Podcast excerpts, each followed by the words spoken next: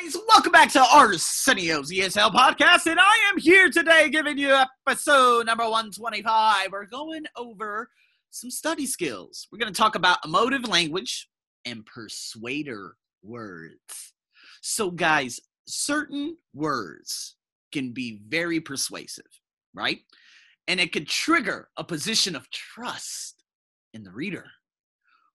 Which words they are will vary from subject to subject. So, for example, for some people, the word experiment sums up or summons up notions of scientific accuracy and reliability. So, to hurry up and jump off that, if you look at what's going on in the world, they always say scientists say, scientists say, scientists say, scientists say. That gives a scientific accuracy and explanation behind it. So this persuades the reader to believe what is actually being said.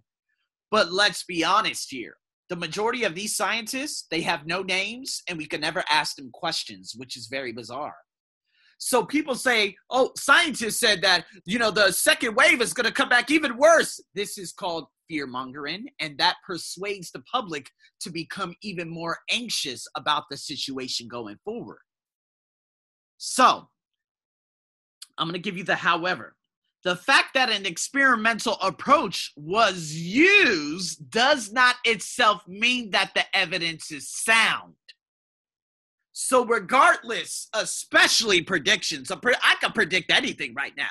I could predict that there's going to be a lightning bolt that's going to come down and strike right about 10 meters away. Here we go in five seconds. Five, four, three, two. Those are five. Those are fast seconds. But now, five, four, three, two, one. Oh, oh, oh my God! My prediction was wrong. Do you guys understand? So let me give you some of these words. Emotive words such as cruel, unfair, natural, normal, common sense, unique. It can prompt emotional responses that may lead the reader away from an accurate appraisal of the evidence being presented. Right? So, persuader words and phrases such as clearly, obviously, it is plain to see that.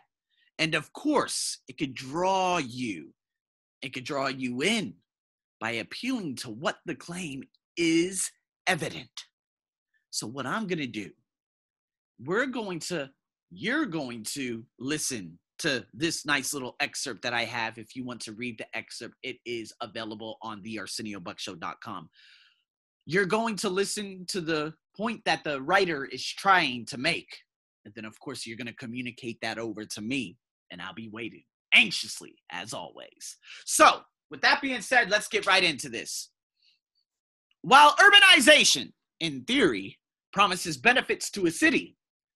Migration is in such immense quantities is likely to diminish those benefits considerably.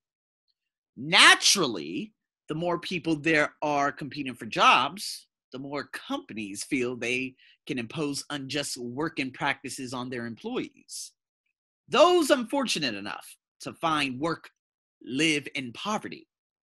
Slums appear Concentrated energy used leads to increased air and water pollution, and full waste disposal becomes unfeasible, often with waste abandoned on the streets. These, in turn, affect plant life, animal life, and the food chain for inhabitants. It is evident that all these issues have the potential to cause monumental harm to urban areas. As a result, city planners in developing cities must look to the future and plan for large migration. They must determine ways to create higher levels of employment in order to eradicate poverty. They must execute radical measures to deal with environmental issues and protect green spaces. And they must provide sufficient and affordable housing for inhabitants. Without strong city planning, there will be disastrous problems. It is unquestionably better to prevent these problems in the first place rather than to have to address them at a later date. H. Thorne, March 24th, 2018. So, what I would like to ask you guys what's the point that he's trying to make? Unquestionably better to prevent these problems in the first place. It's pretty sound, right?